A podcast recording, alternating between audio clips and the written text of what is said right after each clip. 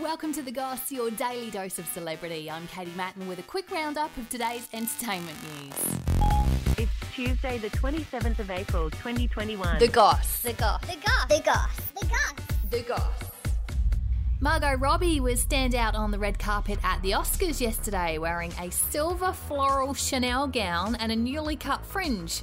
The former Neighbours actress from the Gold Coast has a production company called Lucky Chap Entertainment, who produced Best Original Screenplay winner Promising Young Woman. It wasn't the only award she won this week. She also picked up the inaugural RAD Impact Award, which honours cultural icons who inspire purpose, which she chose to share with Brisbane charity Youngcare. What's it's a it tough like? life, but you know, someone's got to live it. Natalie Portman's been spotted dining in a Sydney pub. She was at the Imperial Hotel in the Inner West enjoying dinner and a drag queen show. She's been in Australia since September last year, filming alongside Chris Hemsworth in Thor, which is due for release next year.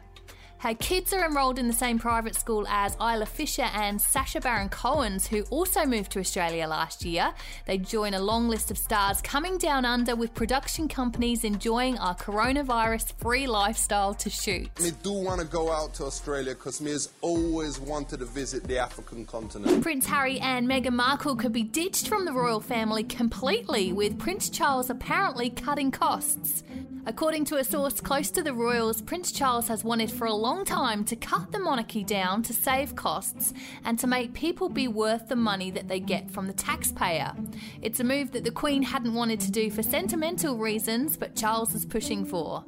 It comes as Harry and Meghan's biography, Finding Freedom, is set to be re released with new chapters covering the latest royal drama. The new version of the book will include contributions from Meghan and is set to be released in August this year. I haven't exactly been wasting my time during this lockdown, if you know what I mean. And Ricky Gervais has hit out on Twitter saying, It's the Oscars tonight and I wasn't invited. Was it something I said? Let's have a laugh at your expense, shall we? Remember, they're just jokes. We're all going to die soon, and there's no sequel.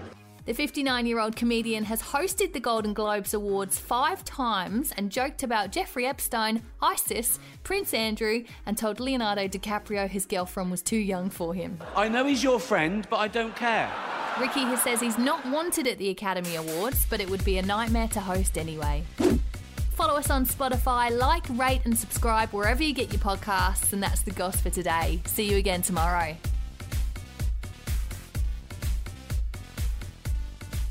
Podshape production.